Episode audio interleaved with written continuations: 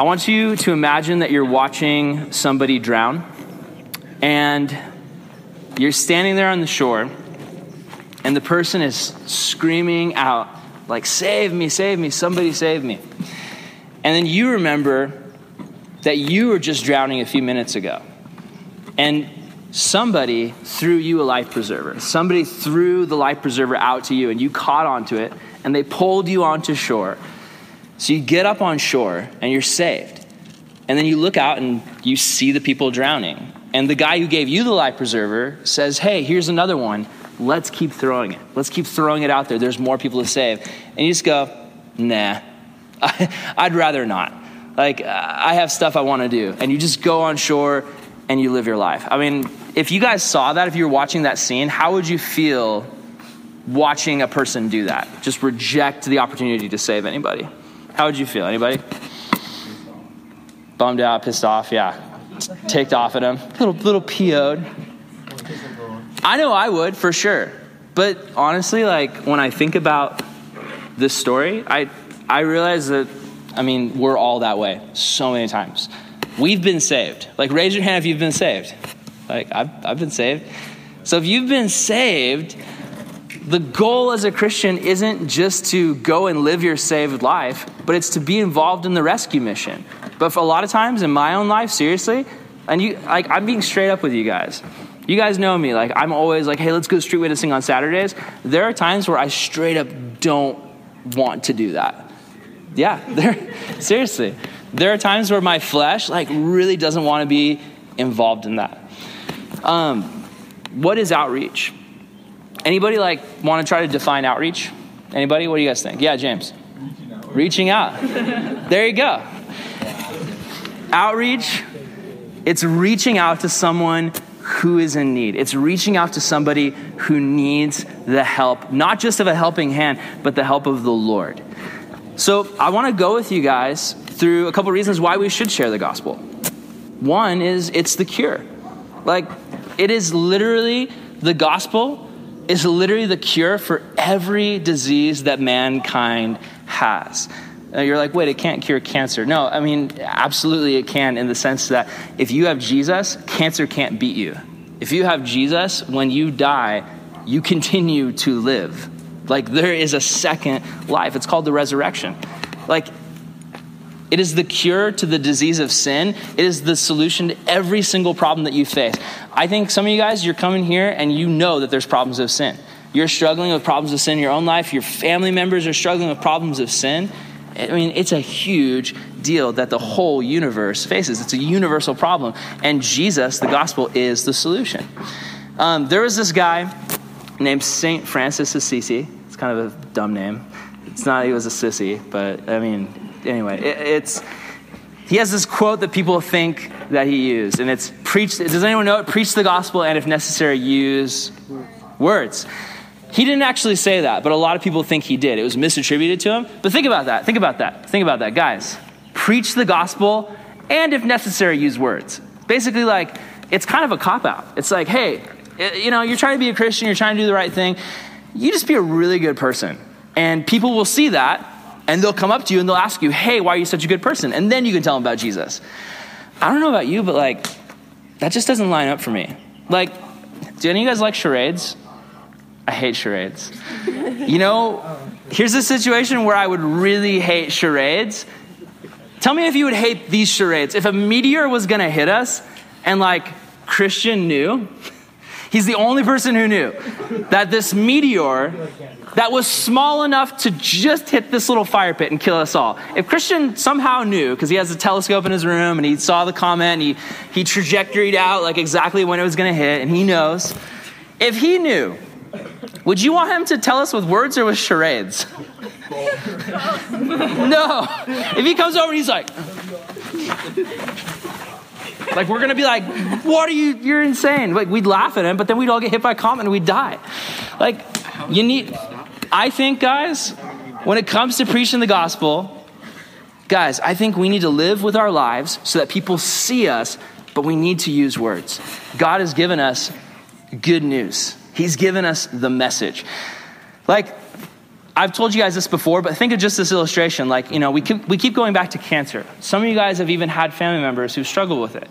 It's, it's horrible. Like, my, uh, my grandfather passed away from it. It's, it's a terrible disease.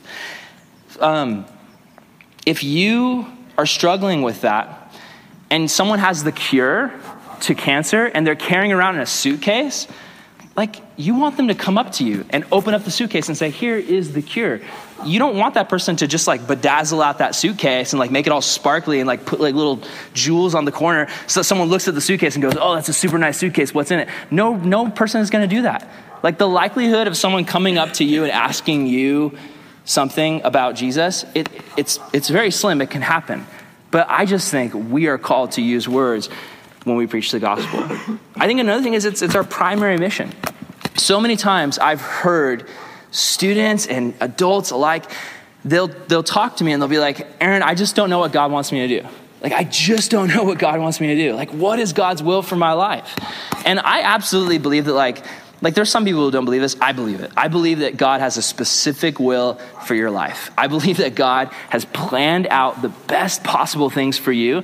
And if you walk with Him, He's going to bless you. You're going to have hard times, you're going to have awesome times. But throughout all those times, God is going to be leading you and growing you stronger. And He's going to be blessing you with things and opportunities. Like, God has a plan for you. I absolutely am a huge believer in that. But in the sense of just when you're in that spot where you're like, man, I don't know what I'm supposed to do right now. What does God want me to do? My question to you is Are there poor people in your neighborhood? Are there like people in your school who are kind of outcasts that no one sits with? Are there elderly people and sick people and people who don't know Jesus in your school or in your neighborhood? Are there people that you can minister to? If the answer is yes, which for all of us it is, that's what God wants us to do. Like, he left us a specific instruction and says, Go and be me to the world. Like, I'm Jesus, go and be me to the world. That's outreach. It's going to the world and saying, Jesus loves you. And I'm not just going to say it with words, I'm going to use my words and my actions to show you. I'm going to love you because Jesus loves you. So we should never be asking the question, What does God want me to do? Like, I'm just not gonna do anything. I'm just, I'm not gonna do anything until God specifically shows up and gives, Dylan, if you're looking for a seat, there's one right there. Um, but uh, if, if you're in a situation where you're wondering, what does God want me to do? The answer is if you read the Bible, He tells us love others, love your neighbor, love your enemy, love the poor, love the rich. Love your friend, love your foe, love your parents, love the stranger, love the homeless person on the street, love the person in your school who doesn't get any love. Show them who Jesus is. The third reason why we should outreach is because God is with us. Are you guys turn anyone turn to Jonah? Anybody? Jonah? Check it out. Okay. Read it. Jonah chapter 1. Whenever we read the book of Jonah, what do we focus on? Anybody? Jonah. The big fish, the whale. That's awesome. I love that story. But I think it's one of those stories where there's so many things going on that you can easily miss something. So I'm actually going to focus on chapter one. We are not going to focus on the fish, we're going to focus on something different. Let's just read through it, okay? Uh, chapter 1, verse 1. Now the word of the Lord came to Jonah, the son of Amittai, saying, Arise, go to Nineveh, that great city, and cry out against it, for their wickedness has come up before me. If you don't know, Nineveh was like the ISIS of its day. They would shove spears through people over the top of their heads, and they would line the walls of their city with the corpses of their enemies. Like you did not want a vacation there, it was terrible. Um, verse 3 Jonah arose, and he ran away to Tarshish from the presence of the Lord, and he went down to Joppa and found a ship going to Tarshish. So he paid the fare and went down into it to go with them to Tarshish from the presence of the Lord.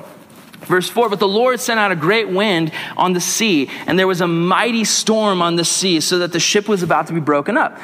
Then the mariners, the sailors, they were afraid, and every man cried to his God. So all these sailors, they're freaking out and they're calling out to their specific gods. And they started throwing the cargo that was in the ship into the sea to lighten the load. But Jonah had gone down into the lowest parts of the ship, and he lay down and he was fast asleep. So the captain came to him and said to him, What do you mean, sleeper? Arise, call on your God, and perhaps your God will consider us so that, they may, so that we may not perish. So if you notice, who had they tried to ask for help? Their gods. Any luck? No. So they go to Jonah. They don't know who Jonah's God is. He's just some random dude. And they say, Hey, we've all tried our gods. What about your God? So, verse 7 they said to one another, Come, let us cast lots that we may know for whose cause the trouble has come upon us. So they cast lots, and the lots fell on Jonah. And they said to him, Please tell us, for whose cause is this trouble upon us? What's your job? What's your occupation? Where do you come from? What is your country? And what people are you of? And Jonah answers in verse 9, I am a Hebrew, and I fear or serve the Lord, the God of heaven, Yahweh, who made the sea and the dry land. So he's in a storm. They're freaking out. They're like, what are we going to do? And Jonah's like, oh, yeah, my God made the ocean. Like, I'd be like, okay, tell him to fix it. Like, he's the one. So, verse 10 then the men were exceedingly afraid, and they said, Why have you done this? For the men knew that he was running away from the presence of the Lord. God had given Jonah an outreach opportunity. Go to Nineveh. Jonah didn't want to do it, ran away. Verse 11 and then they said, What shall we do to you that the sea may be calm for us? For the sea was growing more stormy and tempestuous. It's a great word, tempestuous. Verse 12 Then he said to them, Pick me up and throw me into the sea, then the sea will become calm for you. For I know that this great tempest is because of me. Nevertheless, the men rowed hard to return to the land, but they could not, for the sea continued to grow more stormy and tempestuous around them. These are good guys. They don't want to kill Jonah. Jonah's just like, oh yeah, just chuck me overboard. It'll be rad. It'll be fine. Everything will be cool. And they're like, no, dude, we, let's just try to get away before we like resort to murder. Um, they can't get out of the storm. So they're like, okay, I guess we got to kill Jonah. So verse 14. Therefore, they cried out to the Lord and said, We pray, O Lord. They're praying to Yahweh now. That's our God. If you didn't know his name, it's Yahweh. So they're praying to Yahweh, please do not let us perish for this man's life, and do not charge us with innocent blood, for you, O Lord, have done as it pleases you. So they picked up Jonah, they threw him into the sea, and the sea ceased from its raging. Then the men feared the Lord exceedingly, offered a sacrifice to the Lord, and took vows. Okay, honestly, most of you guys, you've heard this story so many times, you probably started zoning out towards the end. But that's the part I really wanted you to pay attention to. Let's read that again really quick. So after they chucked Jonah over the sea, these sailors, verse 16, then the men feared the Lord exceedingly, and they offered a sacrifice to the Lord, and they took vows. Does anyone understand why this is insane and awesome and cool? Anybody? Yeah. Um, those sailors, after seeing like God do one thing, who probably worshiped these other gods their whole lives beforehand, um, right then and there just gave their hearts to the Lord. Yeah, like I don't know if you caught it. I actually I used to read the story and I never caught it. I just kind of skimmed over that last part because I was so focused on the giant fish swallowing Jonah, and I was so like excited about that. I was going to go watch the VeggieTales movie where it was like Larry and the giant whale, which is basically just a giant whale eating a cucumber, which is normal, I guess, unless there's cucumbers floating out there. Anyway, Jonah was not. Uh, he's a cu- he's a cucumber. No. Larry the cucumber. No. No, he wasn't Jonah. Jonah was. Larry wasn't Jonah. No. Oh, what part did Larry play? was Jonah. He wasn't. He was the cat. The He was pirate. he was a caterpillar. Oh, oh, the pirates who don't do anything. Either way, whales don't eat. Yeah. Either way. Either way. Moving on. Okay, so if you're looking at verse 16, look at verse 16. Shh, look at verse 16. So then the men feared the Lord and offered a sacrifice to the Lord and took vows. This, I mean, this is this is really cool. I don't know if you guys geek out on Bible stuff, but for me, like, I love when I catch something that I always miss. These guys are heathens. Like, they, they're worshiping other gods on this ship. They're not praying to Yahweh, they're praying to gods that don't exist. Jonah says, Hey, my God is the true God. Now, is Jonah being an evangelist? Is Jonah using this as a missional opportunity? No, Jonah is running away from the Lord and he's just, he's not doing anything spiritual. Like, Jonah is not serving the Lord at all. He's literally does not want to be an evangelist. He doesn't want to do street witnessing. He doesn't want to love his enemies. He just wants to run. But in the end, what happens? Do these guys crash and burn and die and go to hell? No. It says they feared the Lord. Then they go and they offer a sacrifice to the Lord. So they go to the temple, they kill an animal, they offer a sacrifice, as was like the Jewish custom, and then they took vows. So they're like pledging their allegiance to Yahweh. These guys have like converted to Judaism at this point. Like, it's it's awesome. To me, this is what I'm thinking. This is what I want to share with you. God is always working. Regardless of us, God is always working. He is on a mission to save people. Jonah wasn't responsible for anything that happened, it was all God. So that gives me confidence. Like, I'm bummed out for Jonah. God obviously wanted to save these guys on this boat, and he could have used Jonah if Jonah's heart was in the right circumstance, and then Jonah could have ended up going to Nineveh and saving a bunch, or being used to save a bunch of people. But instead, his heart is just nasty, and he gets swallowed up by a fish. But God still saves the people. I think it's so rad. I just want to encourage you guys get on board with what God is doing. Like in your life, in your schools, in your areas of life that you live in, God is working. It's, it's tough because like there's so many reasons why we don't. Like I think one reason, a big reason, is a fear of rejection. I think that's a reason why we don't share with people. I think that's why we don't share with our friends, we don't share with our family members. We're, we have a fear of being rejected. Because I think, I don't know about you guys, but like when I was your age and now as a 27 year old adult, I have a huge like need. I feel like there's a need to be accepted. I mean, I don't know you guys, but like, I mean, I don't know if you're always feeling like, you know, do I fit in? I mean, am I wearing the right shoes uh, where I can go stand in the group photo? Um, do I have the right hair? Um, you know, do I have the right clothes? Did I curl my hair the way that she did because she's cool? Now all the other girls are curling their hair. I just uh, seriously, like it's it's it's. There's a lot of pressure to fit in, a lot of pressure to look the same to get the same Kim Jong Un haircut. Um, it's seriously witnessing. Witnessing can be strange. It can be weird for sure, and people will reject you. That's the thing. Straight up, going out and preaching the gospel, people will reject you. But listen to what Jesus says in Luke 6 22. He said, Blessed are you when people hate you and when they exclude you and mock you and reject you on account of me. Jesus says, if you're being rejected from me, you're in good company. Another reason is fear of danger, which is really ironic as Americans that we fear danger. I don't know about you guys, but I mean, we've been doing this street witnessing for a while now. And sometimes I, I, I still get scared. And I listen to you guys, and you're like, Aaron, I'm so scared. And here's the crazy thing in Pakistan, this just happened the other day in, in, Pakistan, there's a bunch of Christians over there, and they got together on Easter to celebrate Jesus. These are people living in Pakistan. Um, they, you know, I mean, the traditional religion over there is the Muslim religion, but these are Pakistanis, not American missionaries going over there. These are people living in Pakistan who have given their lives to Jesus. And they're trying to have a celebration, an Easter celebration, and the Taliban, as a, a splinter cell uh, section of uh, the Taliban under the order of ISIS, attacks them and bombs them. Suicide bomber. Now we've got 70 people dead, about 300 people injured. That's something I could never imagine happening here in this backyard. Like just an explosion, and a bunch of us are dead, and a bunch of us are injured. And it's like, it, it's crazy. Like in a country like that, in Pakistan, Christians are less than 2% of the entire population. Here in America, like we're, we're, we're the majority. There's a lot of people who claim to be Christians here in America. But in countries like that, like they have to look over their shoulder all the time. They're the tiny 2% minority, and they know they can be killed at any point. Guys, for us, when we try to share the gospel, and this, I'm not just talking about street witnessing tonight. I'm talking about at your schools. I'm talking about as the Lord leads you. I'm talking about when you go to college.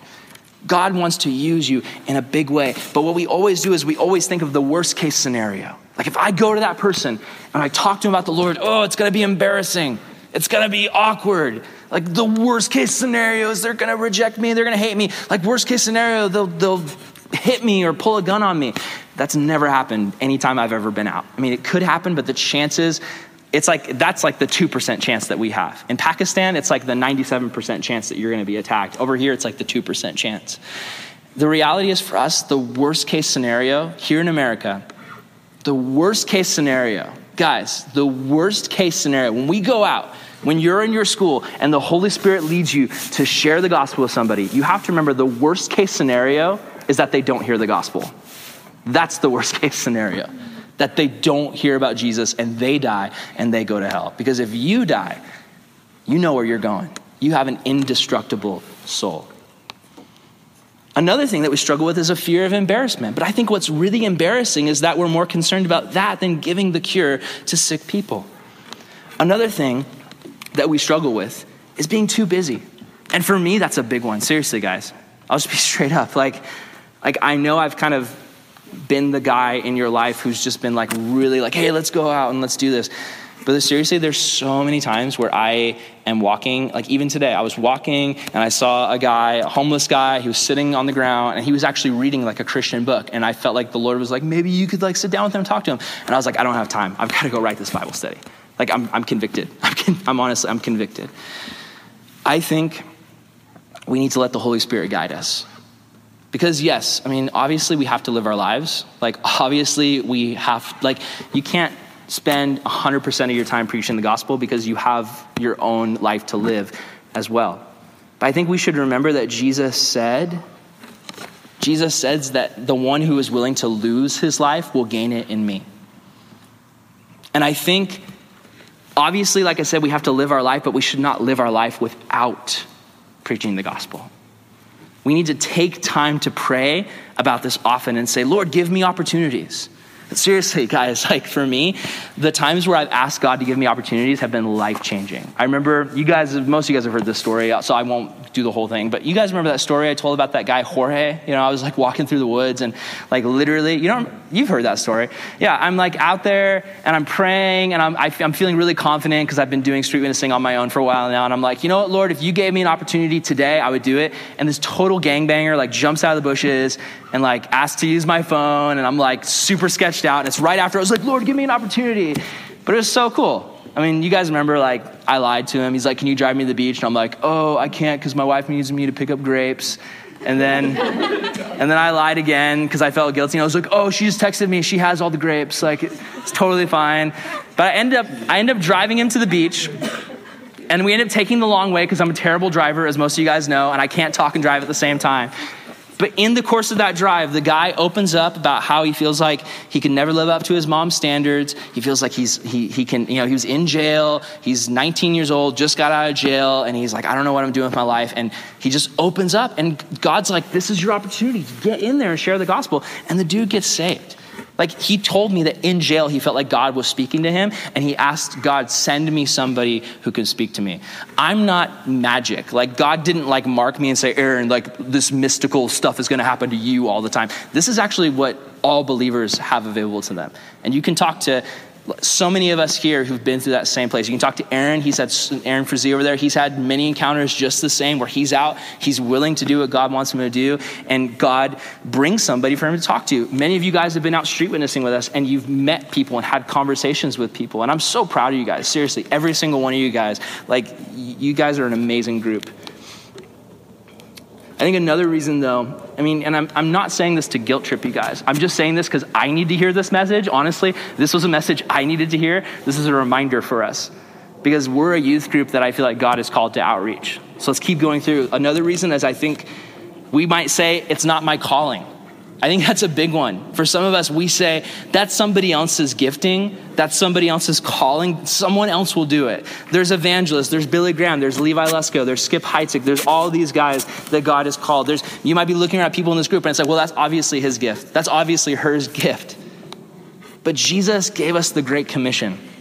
When he left, when he went up to heaven, he left us. He didn't say, hey, make sure there's a lot of people who come to your church. No, he said, go and make disciples. He said, Go and make disciples of the nation. And so many times we, we get so sketched out about doing it. Imagine this. Imagine if Jesus came during your lifetime. Like, let's imagine like this was like a social club and like we just got together to hang out and like we didn't believe in anything like we had no beliefs and like the only song we sang was kumbaya and like we just roasted marshmallows and played games and we just got together because we liked each other and we hung out and then like in this backyard, like Jesus, like walks through the wall, comes over, and we're like, "Oh, Jesus, we ran out of pizza." And he's like, "Oh, boom!" And like all of a sudden, we all have pizza in our hand, and like Sam's sick, and Jesus is like, "Be healed!" And all of a sudden, Sam's leprosy is gone, and just like, like you know, Morgan dies, Jesus raised Morgan from the dead. Like all this crazy stuff is happening, and we're seeing it. And then he starts telling us like how to be free from our sins, and how to be free from death, and how to live eternal life. Like if, and then he dies on a cross and we see it and then he comes back from the dead like like would we be like yeah but somebody else will tell him. Like uh, no we would be like like let's spend the rest of our life telling people about this. Like this is what our life should be about. Yes we'll go to school and get jobs but like the focus of our life is going to be about jesus.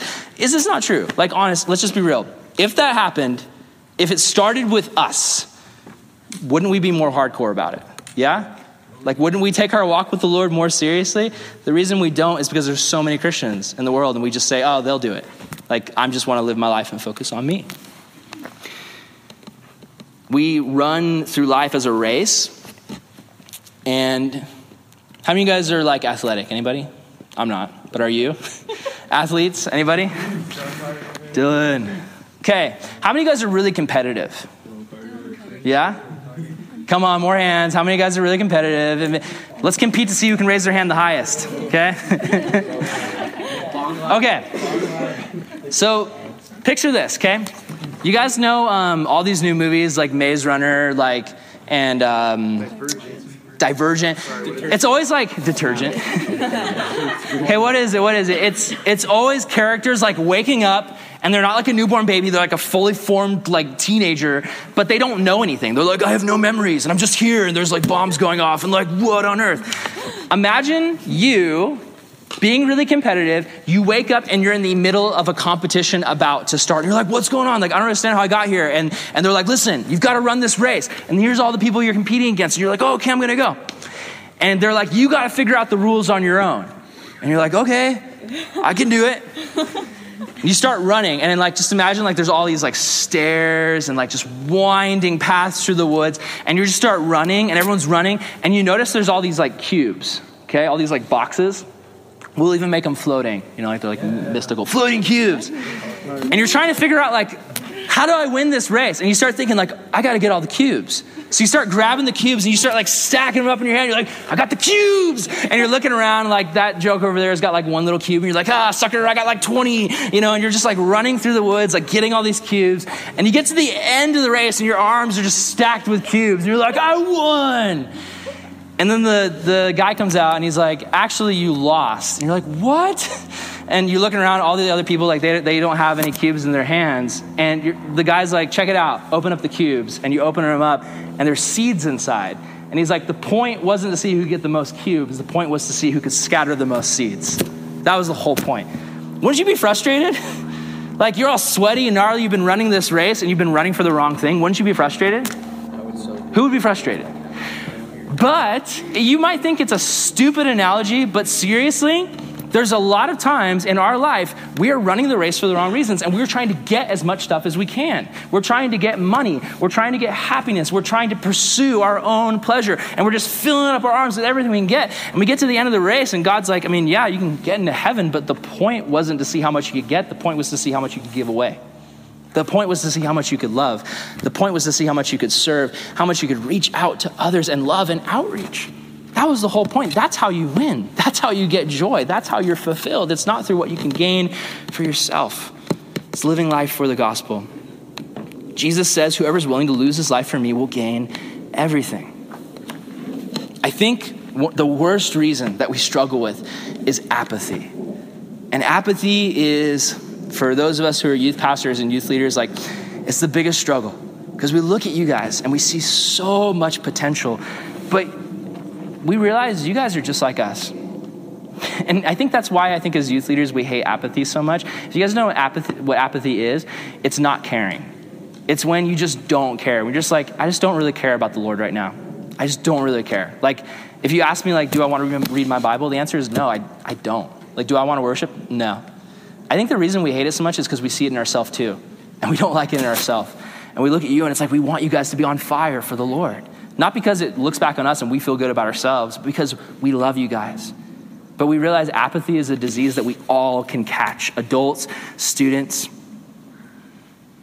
It's huge. It's a huge problem. God has called us to care because there is a world out there that is sick and dying. And there is a God out there who loves the world and who hasn't given up on the world and who has always been trying to save his people and his good creation. He's a good God, and he loves the world, and he loves you, and he died for us, and he wants us to be passionate. That doesn't mean you have to look like somebody else and fake it and start weeping during worship. I mean, if, if God moves you to do that, that's amazing. There's times where I've cried in worship, and it's beautiful, and I love it. But God doesn't want us to fake it. It's not about what we look like on the outside. It's not trying to like make yourself look like you're the holiest one. It's about what you feel in your heart. Are you passionate about Jesus? Do you love him? Yes. Good. yes. There was a, a, youth pastor I watched on a video, a YouTube video, and he had this illustration, and I was watching it, it like blew my mind. He's, he's at this camp. He's like, guys, I've got this bowl of goldfish he like pulls it out, and there's all these goldfish swimming around. He's like, "Don't you guys love goldfish?" And everyone's like, "Oh, the goldfish are so cute." And then he gets this net, and he like lifts the goldfish out, like four of them, scoops them up, and he chucks them out the audience, and he's like, he's like, the goldfish will die if you don't save them. Save the goldfish. And like all the students are like getting up, like, oh, we gotta save them. They're like picking them up and like like scooping them up. I think one kid stepped on a goldfish, and so they lost one. But they grabbed the goldfish and they put him back in the goldfish jar. And the guy's like, you just, you saved the goldfish. All the kids are like chapping, they're chapping. they're clapping and chapping. I don't know what that means, but they're, they're clapping and cheering, is what I was trying to say. But then the guy like blew my mind because he's like, the amount of excitement and passion you had to save those goldfish, is that what you feel for the lost people in your school? Is that what you feel for the people who are going to hell all around you? Do you want to save them the way that you saved those goldfish? And everyone just was like super quiet and they realized that's that's a lot of times how we that's not how we feel. A lot of times we look at people around us and I mean we, we don't feel that way. This is crazy. This is crazy, guys. Check this out. This is real. This is a scientific study. There's this part of your brain. Let me see if I can find it in my notes. It is called the medial prefrontal cortex. Medial prefrontal cortex. It's like probably up here, I'm guessing. Or like, if it's, if it's prefrontal, it's probably over. The medium, medial, sorry, prefrontal cortex. So it's this part of your brain. It's this part of your brain that is activated when you're like when you're dealing with people that you view as humans. When you deal with people who you view as fellow human beings, when you socialize with people, when you deal with your family, your medial prefrontal cortex lights up. They did this study and they had people engage with inanimate objects, like stumps, stools. The medial prefrontal prefrontal cortex, that part of your brain, it didn't light up. When you're talking with people, it lights up. When you're talking to a stump, it doesn't light up because your brain doesn't register that you're dealing with a person. Then they had the test subjects go out and like just walk by homeless people and look at them. And it didn't light up. Because subconsciously, honestly, and maybe you might relate, you pass a homeless person on the street and you don't really view them as an actual person. To you, you know, maybe even you've heard from people in your life and you've repeat, repeated the rhetoric like it's their fault. They put themselves there. They just need to get a job. And you just you see them as trash or not worth your time. I would be lying if I didn't tell you that there's been times where I've walked by a homeless person and just straight up ignored them or like sneezed on them. but seriously. And guys, you know what? Honestly, honestly, I think, honestly, at times we view the people in our schools, the people in our life who don't know Jesus, it's the same thing. We see them and it's just kind of like, not my problem. I've got my own thing going on. Why would I need why would I need to preach to them? We're going to finish this up. If you're here tonight and you want to know how to outreach, I'm just going to tell you guys a few simple things. One, if you're going to outreach, if you're going to reach out to people, one, follow where the Spirit leads. Follow where the Spirit leads. Follow where? Where the Spirit, where the Spirit leads. Thank you. I knew you were paying attention. There was a guy, uh, Pastor Alistair Begg. Love the story. He's in the mall. He sees this lady. God tells him, preach the gospel to her. He says, no, I'm not going to do it. He's like, I'm a pastor, but it's like my day off. I don't want to do it. I'm at the mall. I don't want to preach the gospel to anybody. God comes again. There she is. Preaches the gospel to her. Nope, don't want to. Hour later, sees the same lady. Preach the gospel to her. No, Lord, I don't want to. An hour later, sees the same lady. God says, Go, just tell her Jesus loves her. He's like, Oh, fine. And he goes up and he's like, Hey, I just want you to know Jesus loves you. And the lady says, You're the 10th person who's told that to me today. God is always working. It's true, true story. God is always working. Another thing, if you're going to reach people, listen. Listen. It's so easy for me to go through my day and be so preoccupied that I don't stop and listen to the Holy Spirit. Stop and ask the Lord, What do you want me to do? Another is respect the beliefs of others. don't just try to debate with people. Because, like, when you do that, when you come on so strong, when you get out there and you try to tell people about Jesus, but, like, all you're trying to do is just, like, shove something down their throat, it's kind of like those guys, like, at camp who uh, they're wearing, like, way too much Axe body spray. And it just, it just, it's just bad. You know what I'm talking about? I used to, I used to know a guy like that. He was gnarly, wore a ton of Axe spray, like, too much. A little bit's okay, too much. He thought you could impress girls by, like, licking your finger and, like, like, no, on and then like swooping your eyebrows back, like slicking them back. And I was like, dude, you're weird. I don't know. Girls, does that impress you? I don't. Yeah, okay. Here's another thing. Listen. Here's another thing. develop, develop compassion. Hey, guys, if in your life if you look in your heart and you're honest with yourself and you realize that you struggle with having compassion on others, like, I don't know about you, but like when I was your age, I struggled with pride sometimes. I struggled with viewing myself as better than others at times. And, you know, uh, compassion. Compassion is looking at someone else and saying, I want to view them as better than I view myself. I want to love them the way Jesus loves me. Develop compassion. Because there's problems like one, one of the problems that I think sometimes the church can have is, you know, when only Christians come to church, it just becomes a social club. And I love you guys, but like, here's my question when are we going to start seeing people come who don't know Jesus? I want you to all think about that and pray about that. Is this place really an anchor of hope for the lost? Because if, guys, guys, listen, listen, like a lot of times for the church, like, I'm just talking about churches as a whole. And some of you guys, you go to other churches too. Maybe you've seen this at our church, maybe you've seen this at other churches. But sometimes the focus of a church can be what can we do to make things awesome for us? Like, how can we make sure we have a ton of broom ball events and a ton of laser tags and like all this great food at our home fellowships and all this stuff for us? That's inreach. Inreach is good. Sometimes in a church, the balance though is there's a lot of inreach and not a lot of outreach. And if the early church, who's the early church? The people who were around right after what? Jesus. So if the early church's focus was just on inreach, just on like, let's have lots of feasts and let's hang out and let's like just be really into ourselves, you know what would have happened? They would have lived and then they would have died and then there would be no more church. Does that make sense? So for us, we got upreach. We worship the Lord. We pray. We worship. We sing. It's great. We got InReach. We, we do InReach every Wednesday. We do InReach most Fridays. We do some InReach on Sundays. But when it comes to outreach, is that a heart, does that heart beat passionately in our group?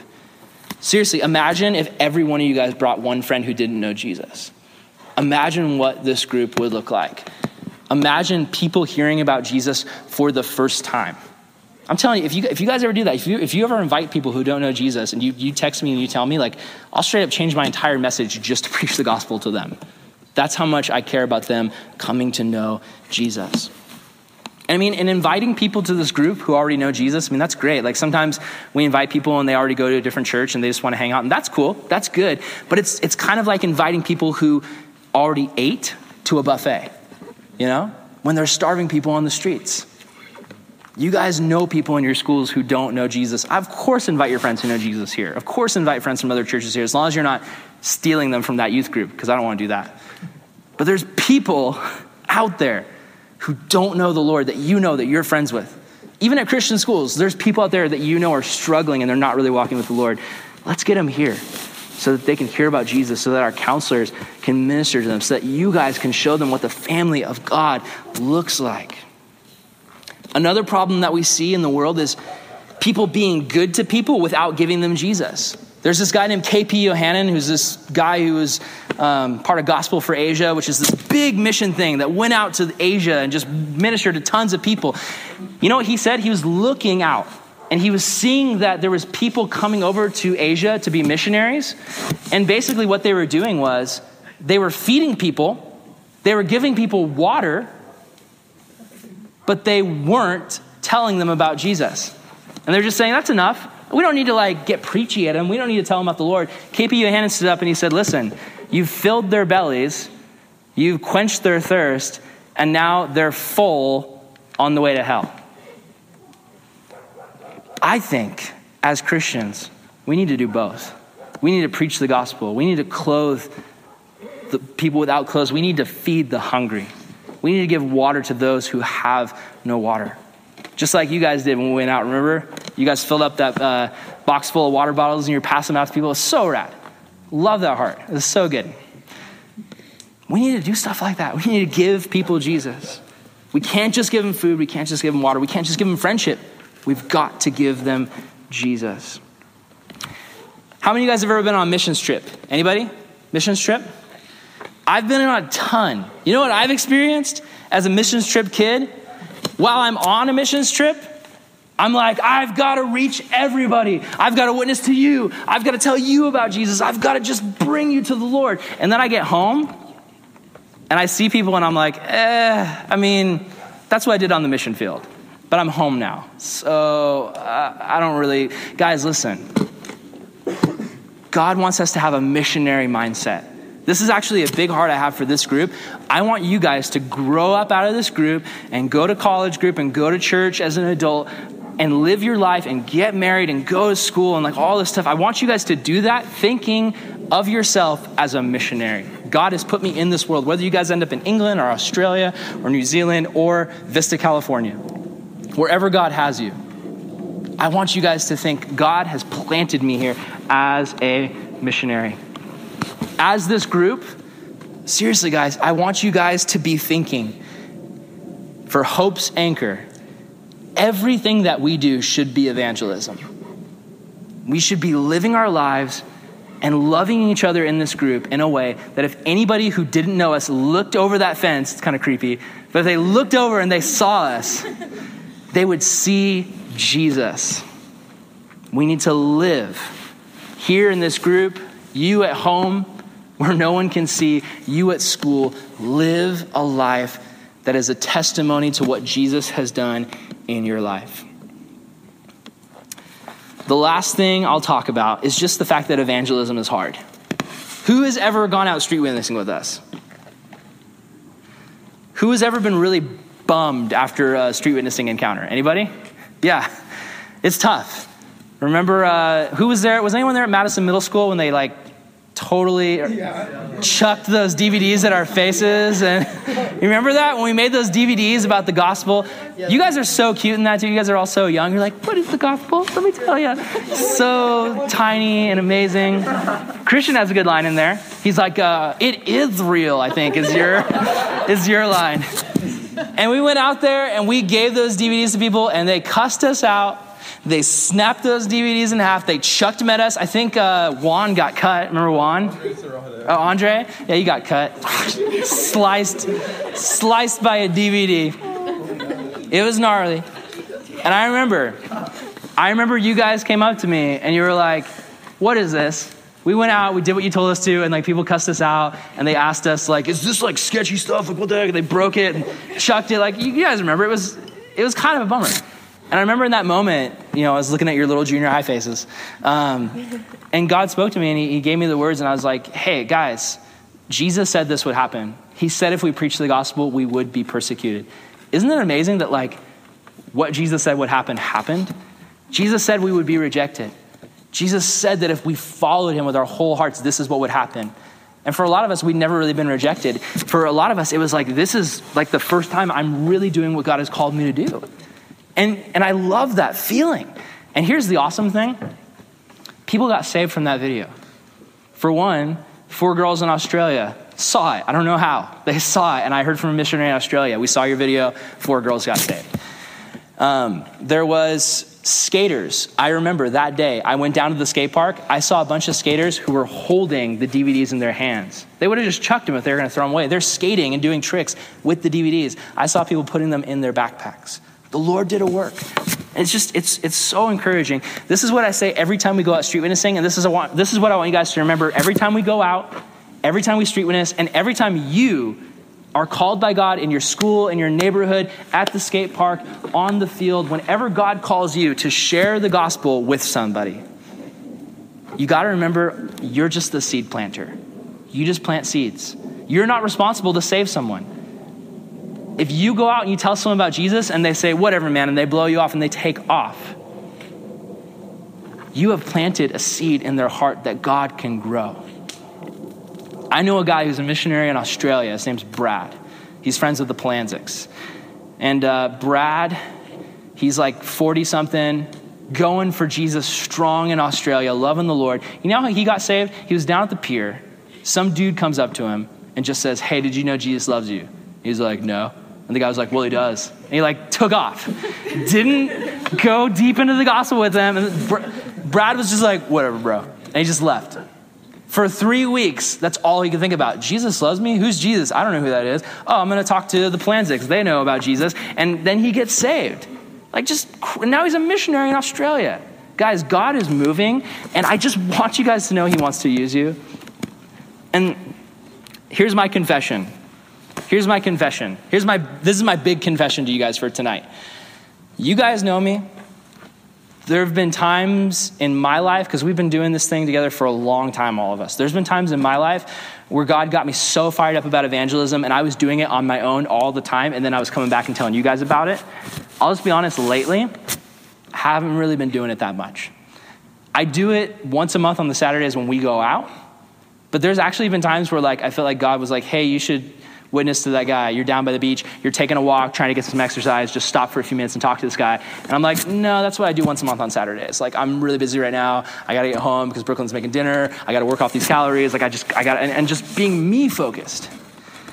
That's how, that's how honestly how I've been lately. And the Lord convicted me as I was studying for this. And I feel like the Lord wants me to personally commit to sharing the gospel with people and asking God on just a regular basis, who do you have for me? At the park, at, at the beach, at the parking lot? Like, who do you have for me to share the gospel to? Lead me to that person, let me do it. And I, I just want to be committed to do that more. And I'm going to be praying for you guys that you can make that same commitment because you can do it. We've, we've been doing this long enough that you know that you can do it. You, you don't have to have me holding your hand or Scotty holding your hand or Brooklyn with you praying. Like, you don't, you don't, you don't need that. You just need the Holy Spirit.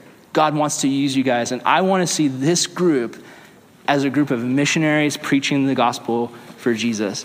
What do you guys think of that? Sound good?